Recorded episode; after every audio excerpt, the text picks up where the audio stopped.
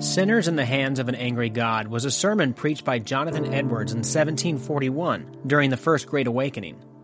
Edwards is perhaps the greatest theological mind America has ever produced, and Sinners in the Hands of an Angry God is one of the most famous sermons of all time. Its vivid imagery depicting the precarious position our lives are in and the judgment that awaits us if we do not find forgiveness for our sins through faith in Jesus Christ had an impact that spread far wider than Edwards' congregation.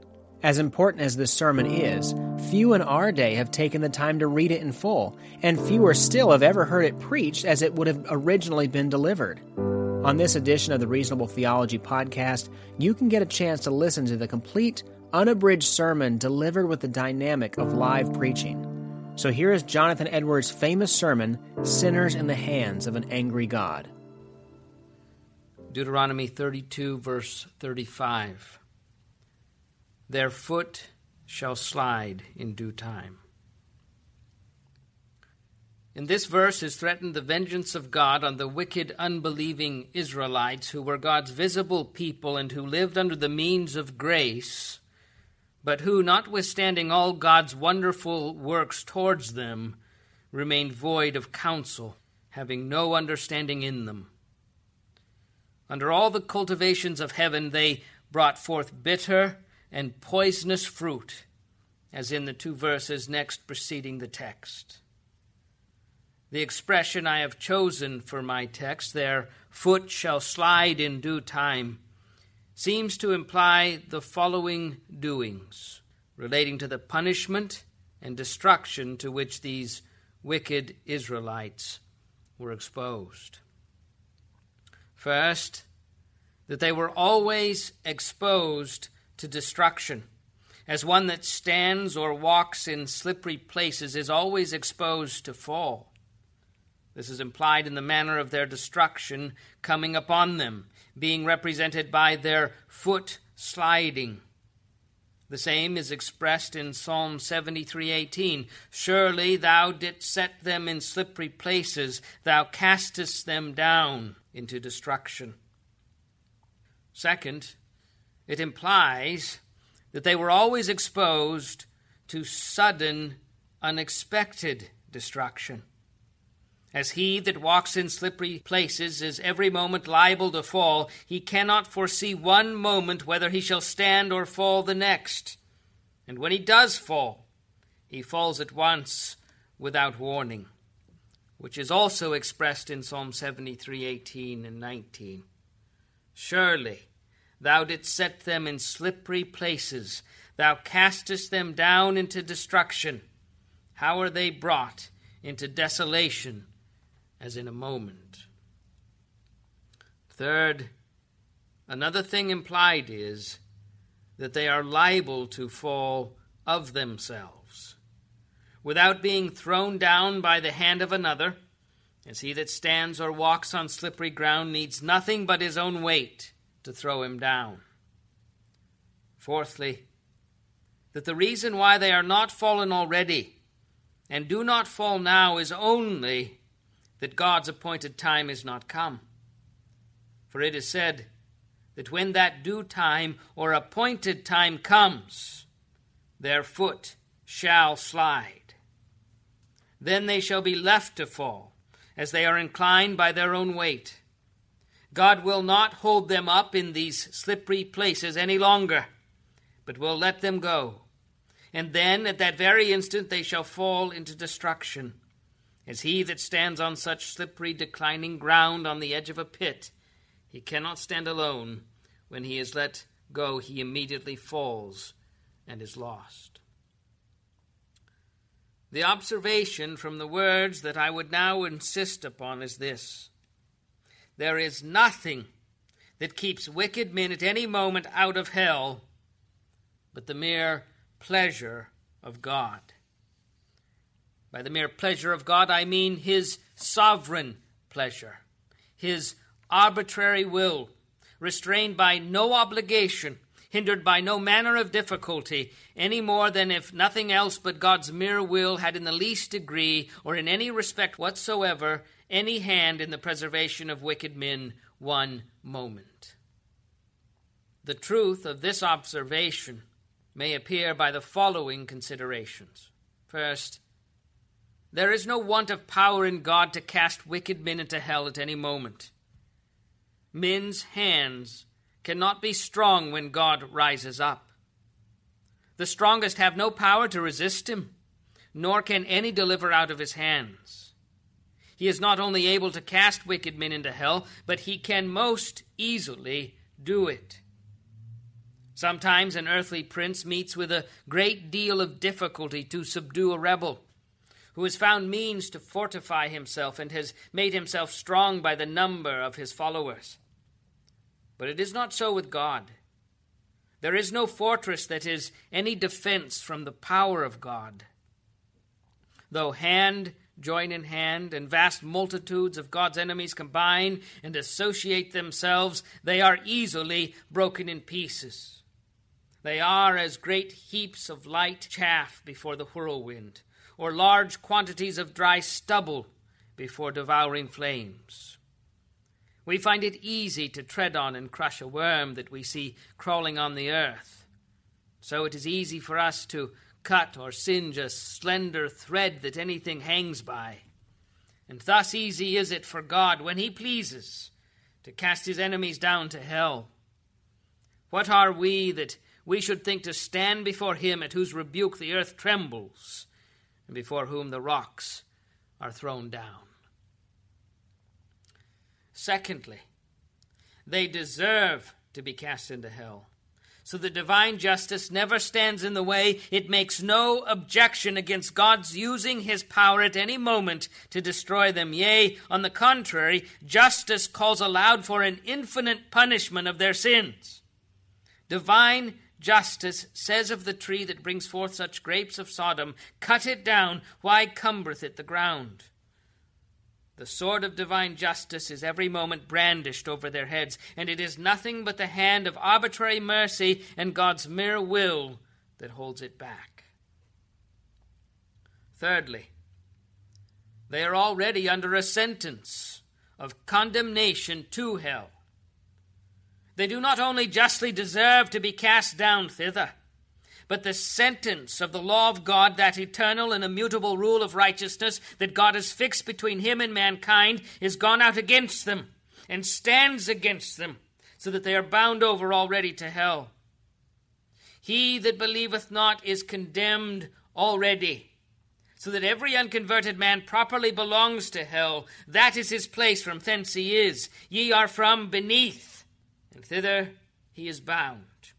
It is the place the justice and God's word in the sentence of his unchangeable law assigned to him.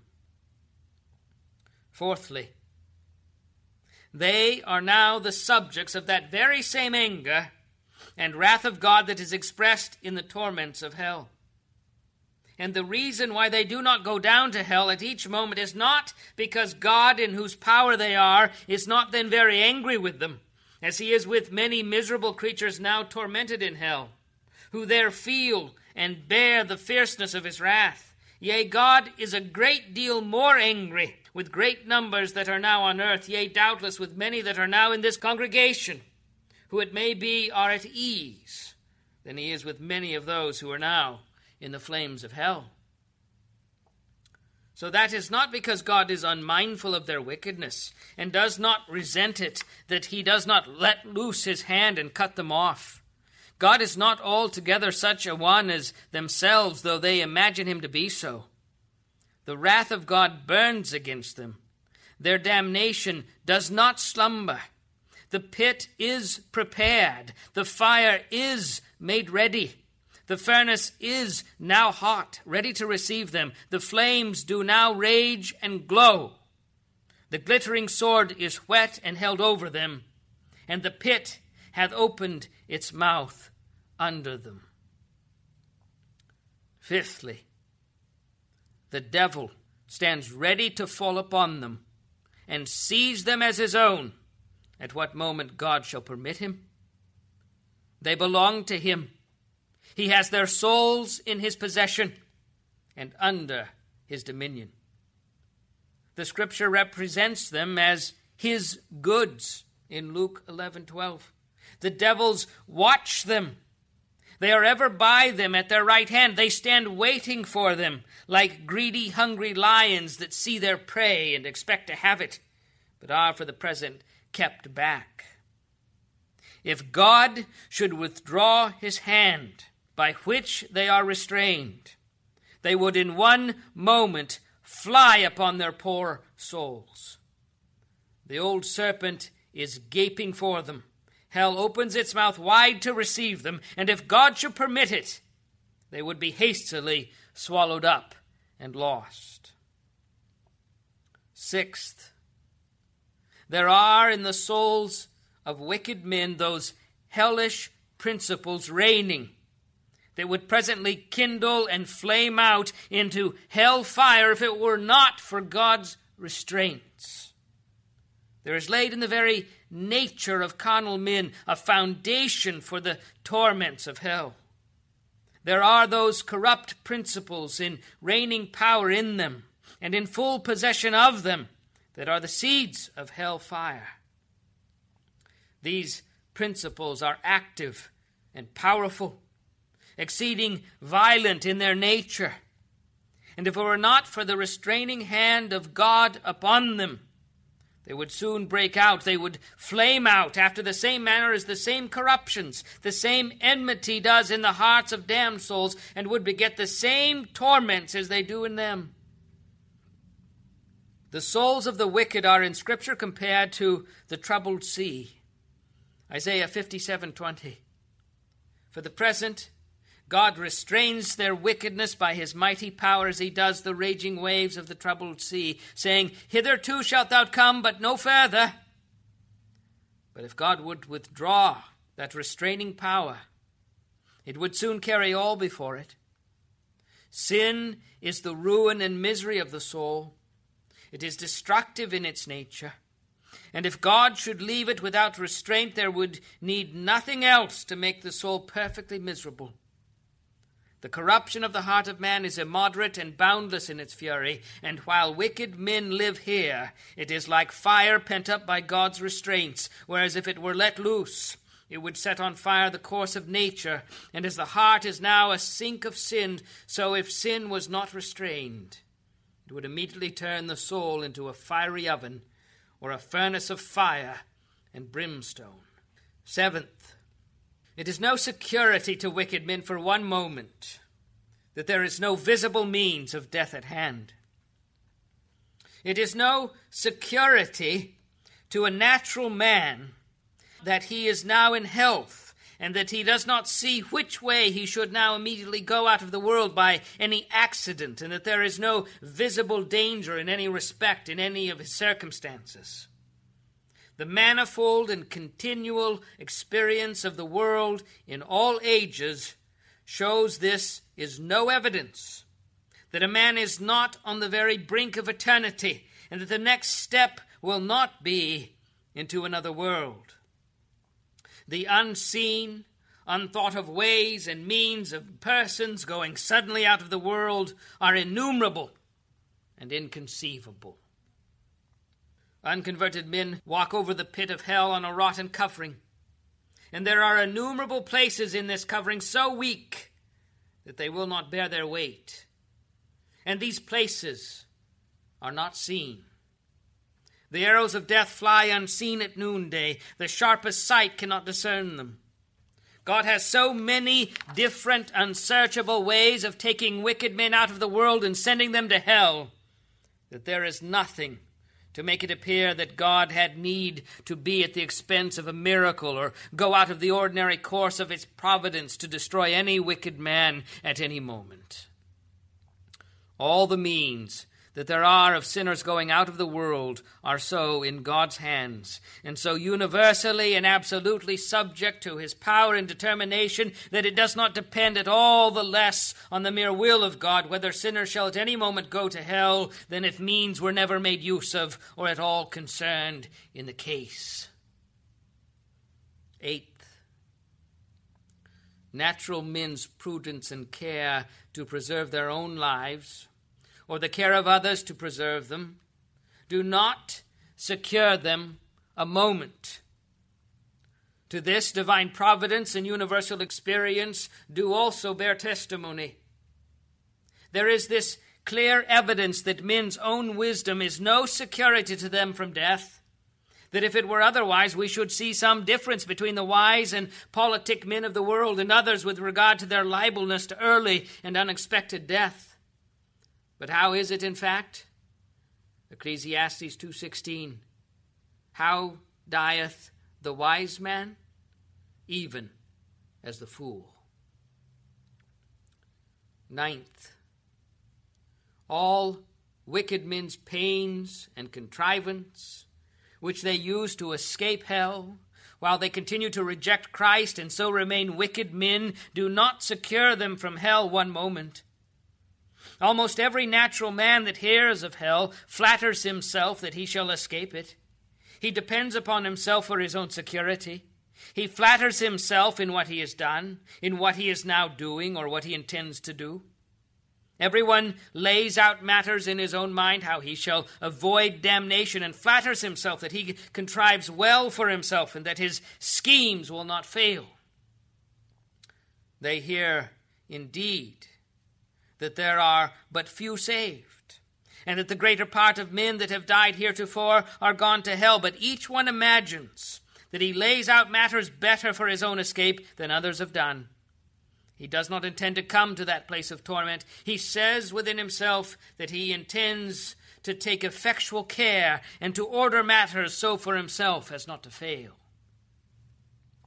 But the foolish children of men miserably delude themselves in their own schemes, and in confidence in their own strength and wisdom, they trust to nothing but a shadow. The greater part of those who heretofore have lived under the same means of grace and are now dead are undoubtedly gone to hell. And it was not because they were not as wise as those who are now alive. It was not because they did not lay out matters as well for themselves to secure their own escape. If we could speak with them and inquire of them one by one, whether they expected when alive and when they used to hear about hell ever to be the subjects of that misery, were doubtless should hear one another reply, No, I never intended to come here. I had laid out matters otherwise in my mind. I thought I should contrive well for myself. I thought my scheme good. I intended to take effectual care. But it came upon me unexpected I did not look for it at that time, and in that manner it came as a thief. Death outwitted me. God's wrath was too quick for me. Oh, my cursed foolishness! I was flattering myself and pleasing myself with vain dreams of what I would do hereafter, and when I was saying peace and safety, then suddenly destruction came upon me.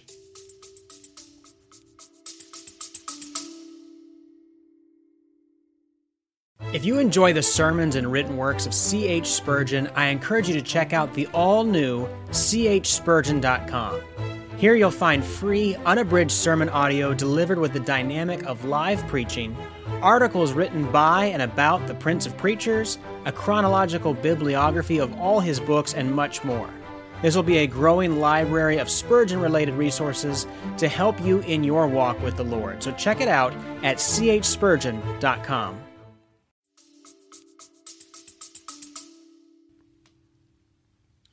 Tenth, God has laid himself under no obligation by any promise to keep any natural man out of hell one moment.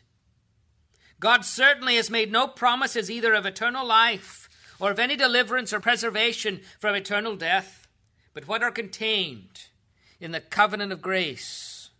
The promises that are given in Christ, in whom all the promises are yea and amen. But surely they have no interest in the promises of the covenant of grace who are not the children of the covenant, who do not believe in any of the promises and have no interest in the mediator of the covenant.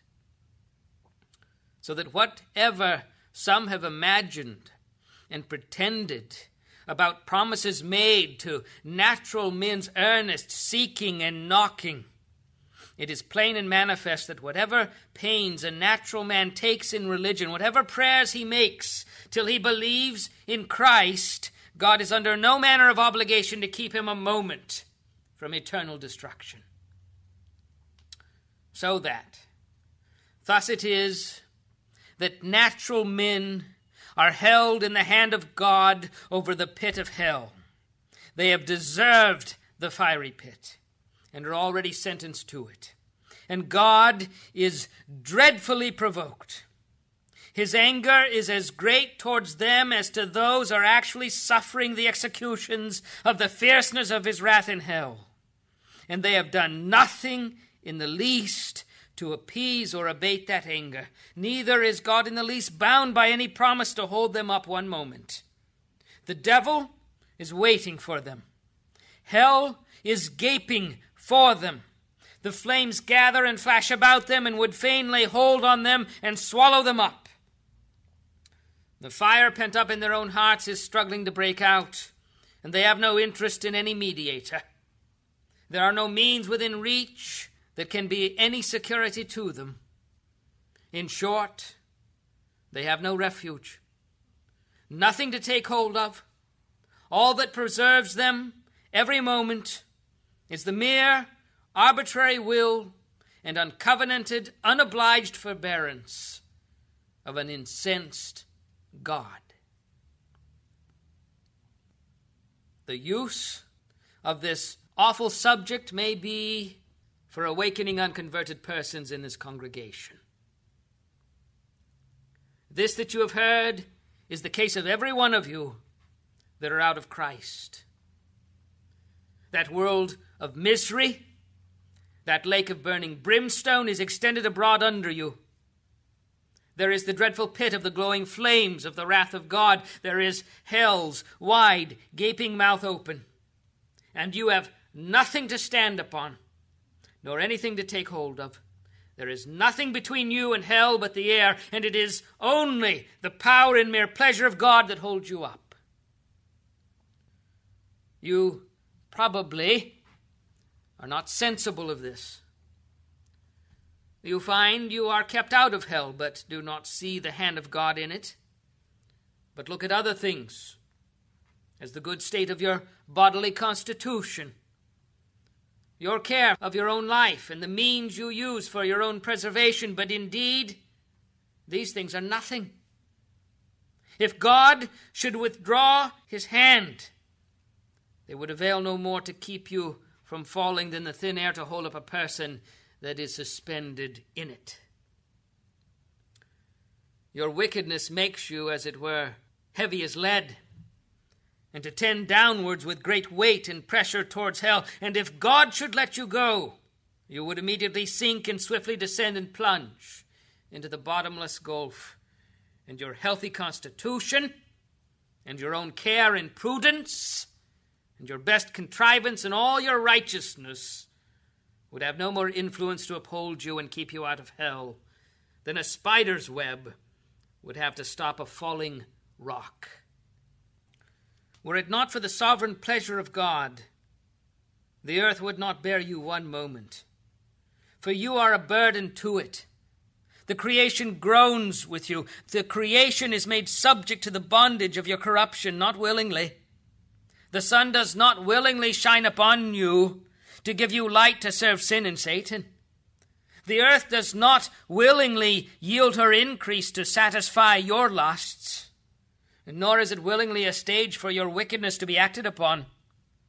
The air does not willingly serve you for breath to maintain the flame of life in your vitals while you spend your life in the service of God's enemies. God's creatures are good and were made for men to serve God with and do not willingly subserve to any other purpose and groan when they are abused to purposes so directly contrary to their nature and end. In the world, would spew you out, were it not for the sovereign hand of him who hath subjected it in hope. There are black clouds of God's wrath now hanging directly over your heads, full of the dreadful storm and big with thunder, and were it not for the restraining hand of God, it would immediately burst forth upon you. The sovereign pleasure of God for the present stays his rough wind. Otherwise, it would come with fury, and your destruction would come like a whirlwind, and you would be like the chaff of the summer threshing floor. The wrath of God is like great waters that are dammed for the present. They increase more and more, and they rise higher and higher till an outlet is given, and the longer the stream is stopped, the more rapid and mighty is its course when once it is let loose. It is true that Judgment against your evil works has not been executed hitherto. The floods of God's vengeance have been withheld, but your guilt in the meantime is constantly increasing, and you are every day treasuring up more wrath. The waters are constantly rising and waxing more and more mighty, and there is nothing but the mere pleasure of God that holds the waters back, that are unwilling to be stopped and press hard to go forward. If God, should only withdraw his hand from the floodgate, it would immediately fly open, and the fiery floods of the fierceness and wrath of God would rush forth with inconceivable fury, and would come upon you with omnipotent power. And if your strength were ten thousand times greater than it is, yea, ten thousand times greater than the strength of the stoutest, sturdiest devil in hell, it would be nothing to withstand or endure it. The bow of God's wrath is bent. The arrow is made ready on the string. And justice bends the arrow at your heart and strains the bow and is nothing but the mere pleasure of God and that of an angry God without any promise or obligation at all that keeps the arrow one moment from being made drunk with your blood. Thus, all you that never passed under a great change of heart by the mighty power of the Spirit of God upon your souls.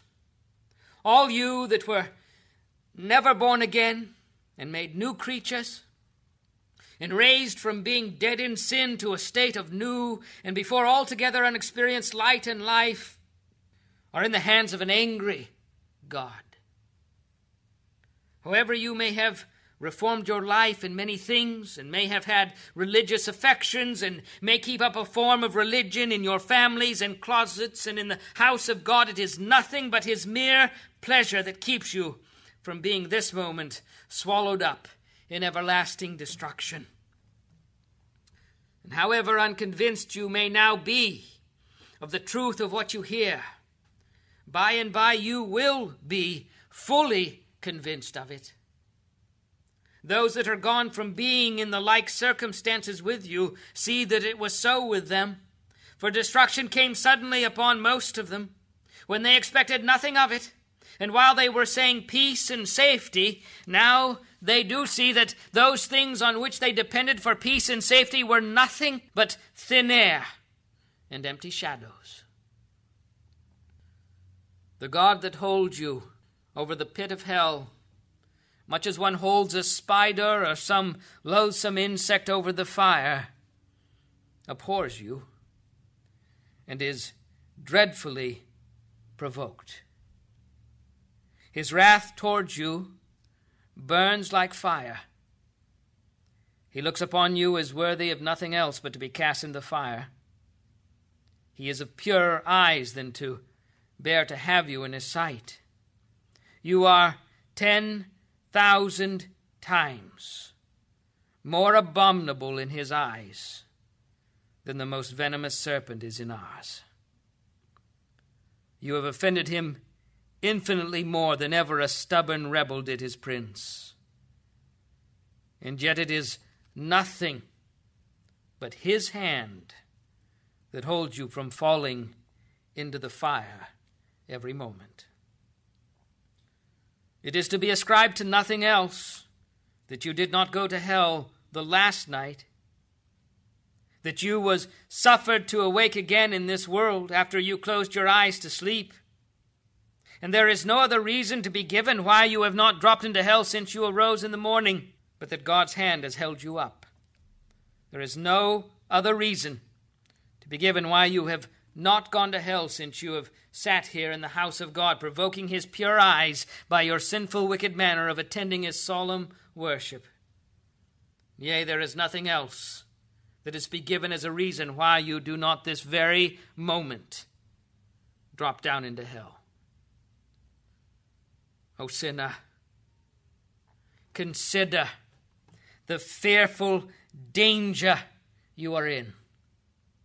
It is a great furnace of wrath, a wide and bottomless pit full of the fire of wrath that you are held over in the hand of that God, whose wrath is provoked and incensed as much against you as against many of the damned in hell. You hang by a slender thread with the flames of divine wrath flashing about it and ready every moment to singe it and burn it asunder, and you have no interest in any mediator and nothing to lay hold of to save yourself, nothing to keep off the flames of wrath, nothing of your own, nothing that you have ever done, nothing that you can do to induce God to spare you one moment. And consider here, more particularly, whose wrath it is. It is the wrath of the infinite God. If it were only the wrath of man, though it were of the most potent prince, it would be comparatively little to be regarded. The wrath of kings is very much dreaded, especially of absolute monarchs who have the possessions and lives of their subjects wholly in their power to be disposed of at their mere will.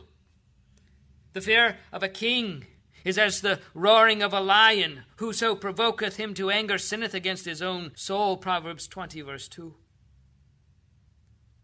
The subject that very much enrages an arbitrary prince is liable to suffer the most extreme torments that human art can invent or human power can inflict. But the greatest earthly potentates, in their greatest majesty and strength, and when clothed in their greatest terrors, are but feeble, despicable worms of the dust in comparison of the great and almighty Creator and King of heaven and earth. It is but little that they can do when most enraged, and when they have exerted the utmost of their fury. All the kings of the earth before God are as grasshoppers. They are nothing and less than nothing. Both their love and their hatred is to be despised. The wrath of the great King of kings is as much more terrible than theirs as his majesty is greater. And I say unto you, my friends, be not afraid of them that kill the body, and after that have no more that they can do. But I will forewarn you whom you shall fear. Fear him which after he hath killed hath power to cast into hell. Yea, I say unto you, fear him. Secondly, it is the fierceness of his wrath that you are exposed to. We often read of the fury of God as in Isaiah 59:18. According to their deeds, accordingly he will repay fury to his adversaries. And so Isaiah 66:15 for behold the Lord will come with fire and with his chariots like a whirlwind to render his anger with fury and his rebuke with flames of fire. And in many other places so Revelation 19:15 we read of the winepress of the fierceness and wrath of Almighty God. The words are exceedingly terrible. If it had only been said the wrath of God, the words would have implied that which is infinitely dreadful, but it is the fierceness and the wrath of God, the fury of God, the fierceness of Jehovah. And oh, how dreadful must that be! Who can utter or conceive what such expressions carry in them? But it is also the fierceness and wrath of Almighty God as though there would be a very great manifestation of his almighty power in what the fierceness of his wrath should inflict, as though omnipotence should be, as it were, enraged and exerted as men are wont to exert their strength in the fierceness of their wrath. Oh, then, what will be the consequence? What will become of the poor worms that shall suffer it, whose hands can be strong, and whose heart can endure to what a dreadful, inexpressible, inconceivable depth of mercy, misery must the poor creature be sunk who shall be the subject of this?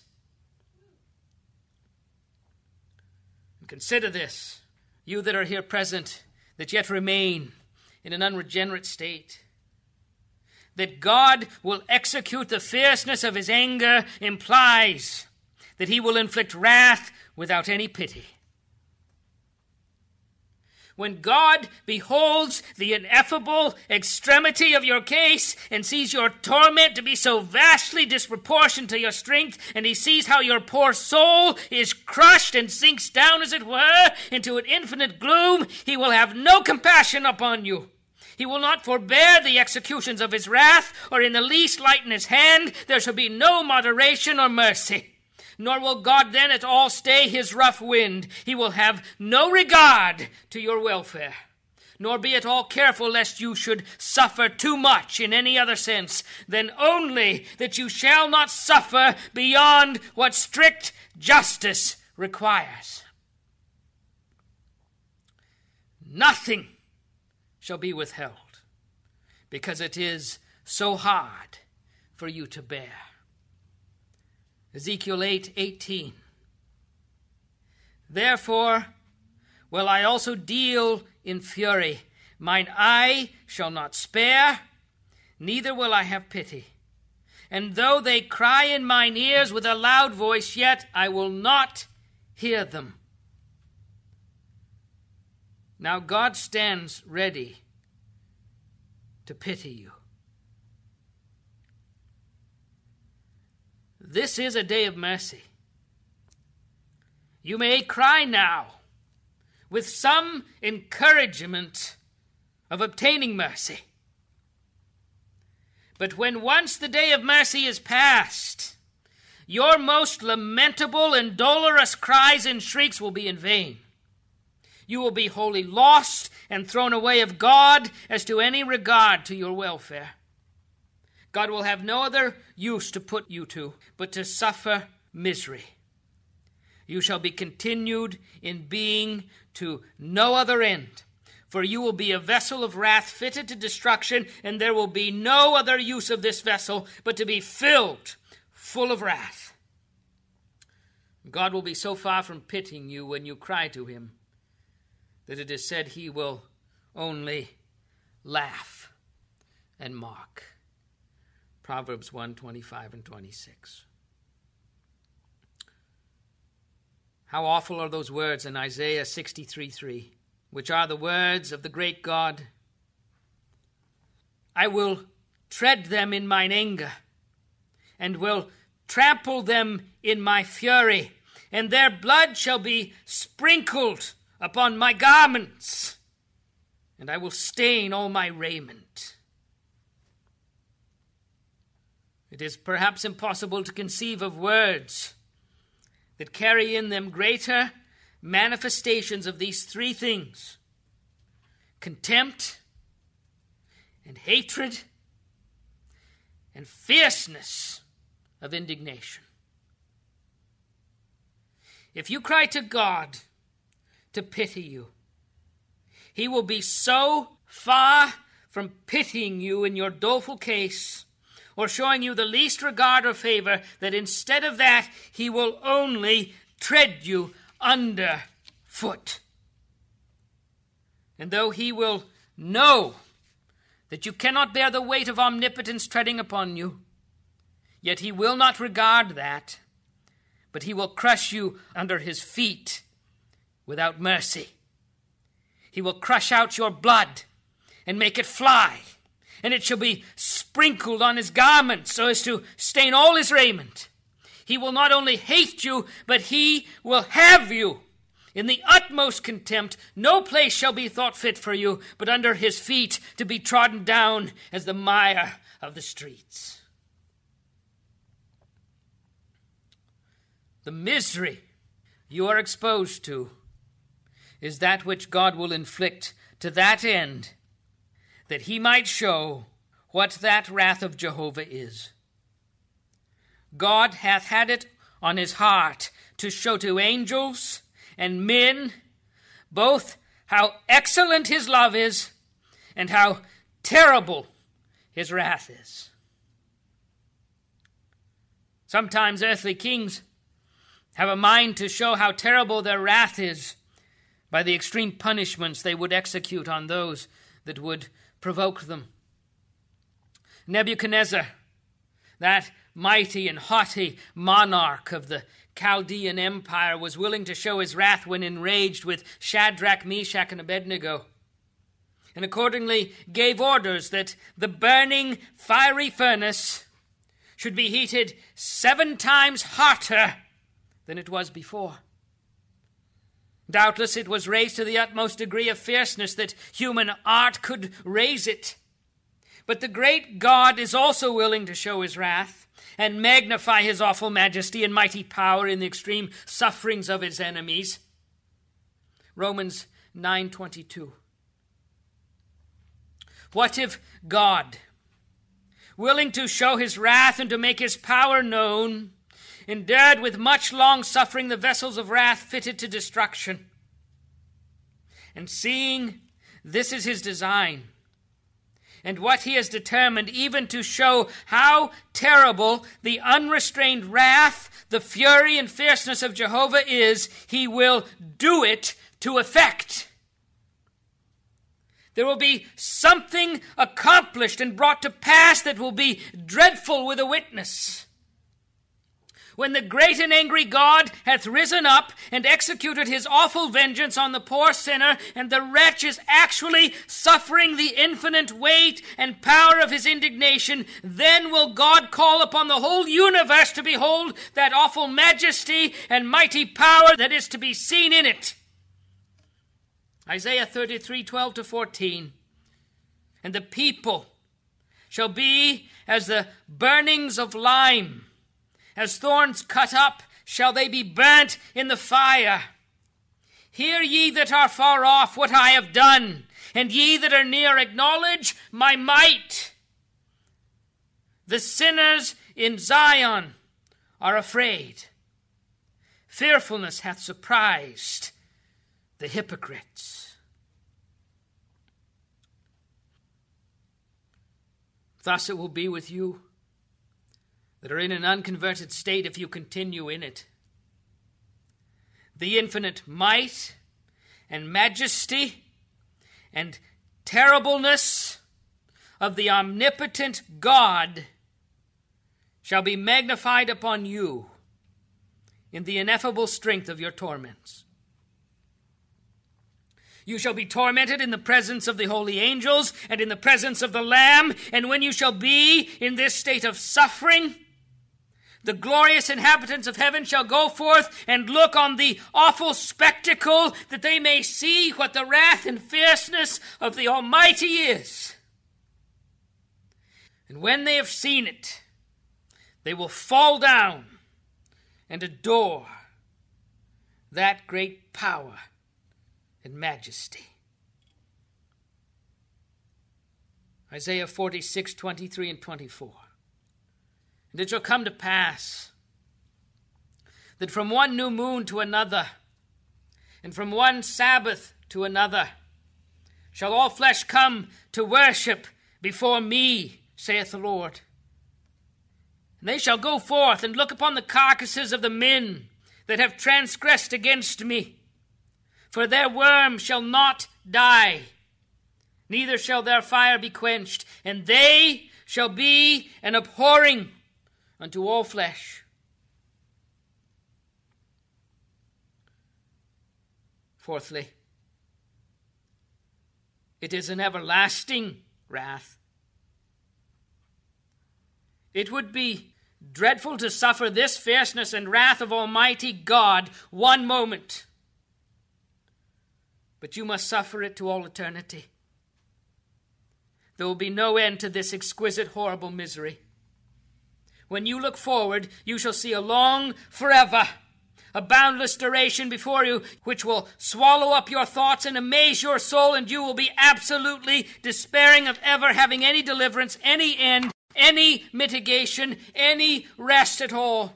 You will know certainly that you must wear out long ages, millions of millions of ages, in wrestling and conflicting with this almighty, merciless vengeance. And then, when you have so done, and when so many ages have actually been spent by you in this manner, you will know that all is but a point to what remains. So that your punishment will indeed be infinite. Oh, who can express what the state of a soul in such circumstances is? All that we can possibly say about it gives but a very feeble, faint representation of it. It is inexpressible and it is inconceivable. For who knows the power of God's anger? How dreadful is the state of those that are daily and hourly in the danger of this great wrath and infinite misery. But this is the dismal case of every soul in this congregation that has not been born again. However moral, however strict, sober, and religious they may otherwise be. Oh, that you would consider it, whether you be young or old. There is reason to think that there are many in this congregation now hearing this discourse that will actually be the subjects of this very misery to all eternity. We know not who they are, or in what seats they sit, or what thoughts they now have. It may be they are now at ease and hear all these things without much disturbance, and are now flattering themselves that they are not the persons, promising themselves that they shall escape. If we knew that there was one person, and but one in the whole congregation, that was to be the subject of this misery, what an awful thing would it be to think of. If we knew who it was, what an awful sight would it be to see such a person? How might all the rest of the congregation lift up a lamentable, bitter cry over him? But alas, instead of one, how many is it likely will remember this discourse in hell? And would it be a wonder if some that are now present should not be in hell in a very short time, even before this year is out?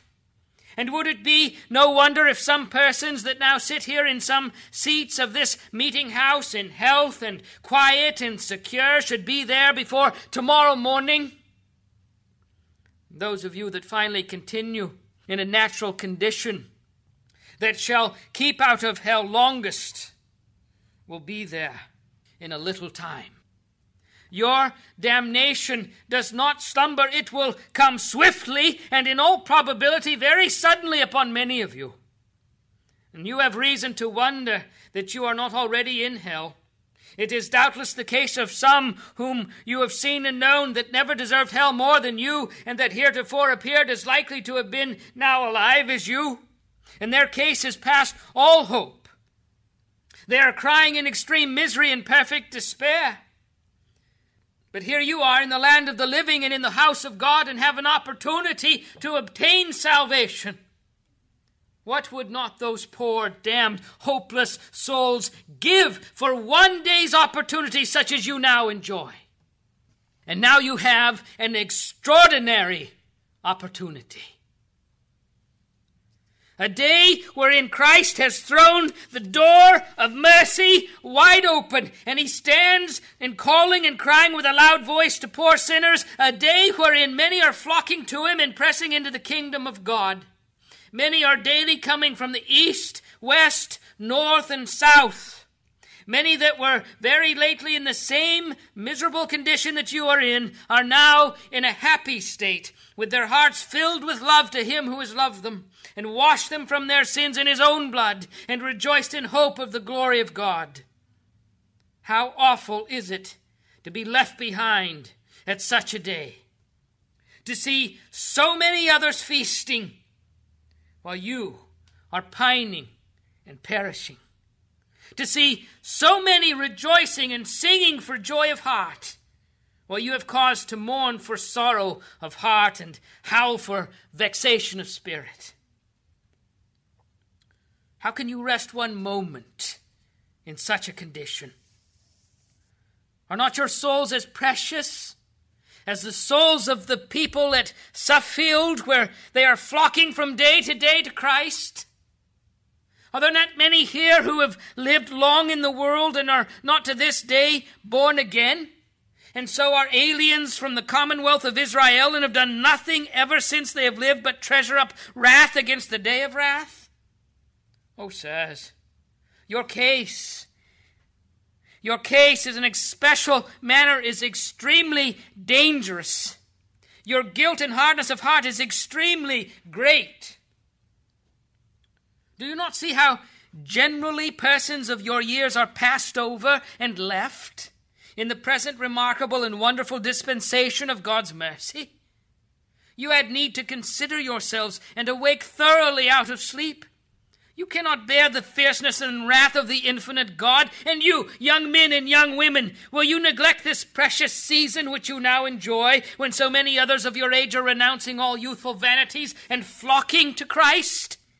You especially have now an extraordinary opportunity. But if you neglect it, it will soon be with you as with those persons who spent all the precious days of youth in sin and are now come to such a dreadful pass in blindness and hardness. And you children who are unconverted, do not you know that you are going down to hell to bear the dreadful wrath of that God who is now angry with you every day and every night?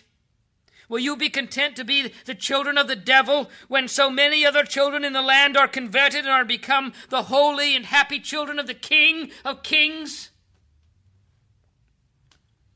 And let every one that is yet out of Christ and hanging over the pit of hell, whether they be old men and women, or middle aged, or young people, or little children, now hearken to the loud calls of God's word and providence this acceptable year of the Lord, a day of such great favors to some, will doubtless be a day of as remarkable vengeance to others. Men's hearts harden, and their guilt increases apace at such a day as this. If they neglect their souls, and never was there so great a danger of such persons being given up to hardness of heart and blindness of mind. God seems now to be hastily gathering in his elect in all parts of the land. And probably the greater part of the adult persons that ever shall be saved will be brought in now in a little time, and that it will be as it was on the great outpouring of the Spirit upon the Jews in the apostles' days. The election will obtain, and the rest will be blinded. If this should be the case with you, you will eternally curse this day and will curse the day that ever you was born to see such a season of the pouring out of God's Spirit, and will wish that you had died and gone to hell before you had seen it. Now, undoubtedly it is as it was in the days of John the Baptist. The axe is in an extraordinary manner laid at the root of the trees, that every tree which brings not forth good fruit may be hewn down and cast into the fire. Therefore, let every one that is out of Christ now awake and fly from the wrath to come. The wrath of Almighty God is now undoubtedly hanging over a great part of this congregation. Let every one fly out of Sodom. Haste and escape for your lives. Look not behind you. Escape to the mountain, lest you be consumed. Thanks again for listening. If you enjoy the Reasonable Theology podcast, go to reasonabletheology.org slash subscribe and get the weekly email. Each week I send out the latest article or podcast episode, and each email also includes a helpful definition to expand your theological vocabulary, a beautiful painting depicting a scene from scripture or church history, a musical selection to enrich your day, as well as the best book deal I've found that week to add trusted resources to your library. Try it out at reasonabletheology.org slash subscribe.